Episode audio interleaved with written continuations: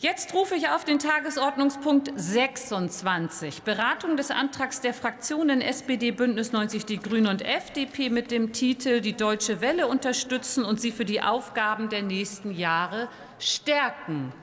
Der Sitzplatzwechsel hat schon stattgefunden, wie ich sehe. Es ist auch genug Ruhe im Raum. Für die Aussprache ist eine Dauer von 39 Minuten vereinbart. Und wir eröffnen sie sofort mit Erhard Gründel für Bündnis 90 Die Grünen.